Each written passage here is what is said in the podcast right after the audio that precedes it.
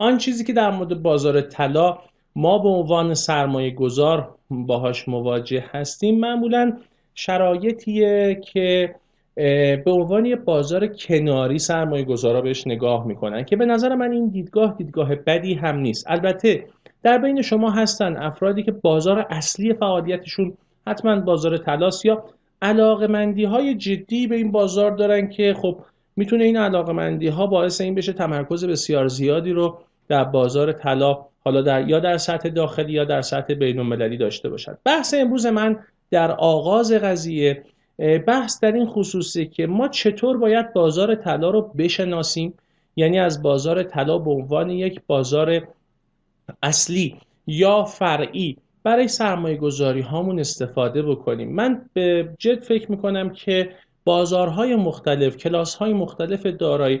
از بازار سرمایه گرفته تا بازار مسکن تا بازار پول تا همین بازار طلا و تا حدودی بازار ارز. هر کدوم دوستان ویژگی هایی دارن که خب مرتب من در این باره صحبت می‌کنم.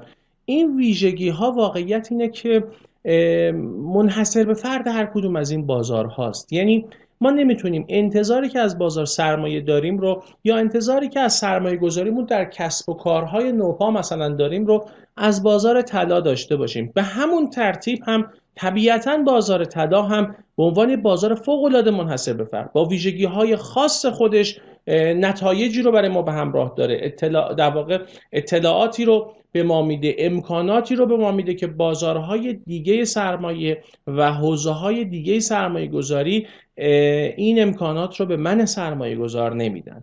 بحثمون پس از اینجا آغاز میشه که به طور کلی من سرمایه گذار چه انتظاراتی باید از بازارهای مختلف داشته باشم چه سربازانی رو در عرصه های مختلف اقتصادی باید در واقع برای خودم بیاندیشم طراحی بکنم چه برنامه هایی رو به اونها بدم و از طرف مقابل حالا که این اتفاق افتاد یعنی حالا که من سرمایه گذار این کار رو انجام دادم چطور می‌تونم از بازار طلا در کنار سایر بازارهای دارایی برای خودم استفاده بکنم؟ خب ببینید واقعیت اینه که سرمایه گذاری یک هنره.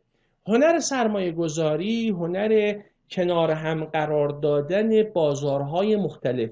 با ویژگی های مختلف در جهت نیل به اهداف ماست. ممکنه بگید هدف ما پوله. در حالی که به نظر بنده به طور واقعی اگه بخوایم بررسی بکنیم یا پیشینه عمل کردی خودتون رو نگاه بکنید. اگر مثلا سه چهار سالی هست در زمینه های مختلف سرمایه گذاری کردید می‌فهمید به زودی که نه هدف یک سرمایه گذار لزوما کسب ثروت یا پول نیست. درسته که به اون می‌خوایم برسیم وگرنه اصلا سرمایه گذاری نمی کردیم اما از یه جایی به بعد هدف شما حراست از بخشی از داراییتونه. حفظ قدرت خرید بخشی از داراییتونه. هدف شما امنیت خاطر و آسود خاطر بودنتونه. هدف شما اینه که اگر اتفاق سیاسی در سطح دنیا افتاد یا در داخل کشورمون اتفاق افتاد بخشی از دارایی به مسابه یک حق بیمه که شما پرداخت کردید به عنوان شرکت بیمهگر وارد بشه و حراست بکنه از قدرت خرید سایر در واقع قسمت های دارایی شما که تحت تاثیر اون ریسک سیاسی قرار گرفتن و ممکنه در کوتاه مدت یا حتی میان مدت در واقع روند خلاف جهت انتظار شما رو گرفته باشد این اوضاع گاهی وقتا ما رو نزدیک می‌کنه به اوضاع فعلی کشور خودمون.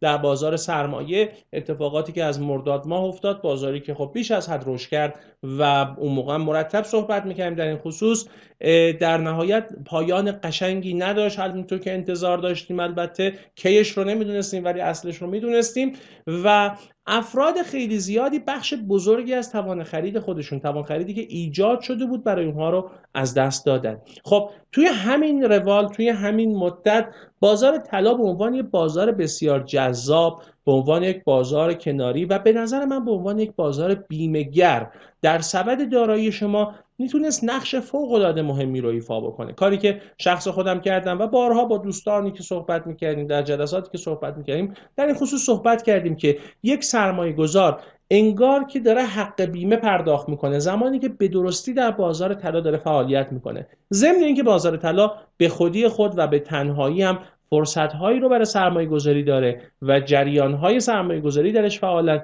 که می‌تونیم بگیم بی‌نظیره نسبت به سایر کلاس های دارایی و سایر حوزه های دارایی.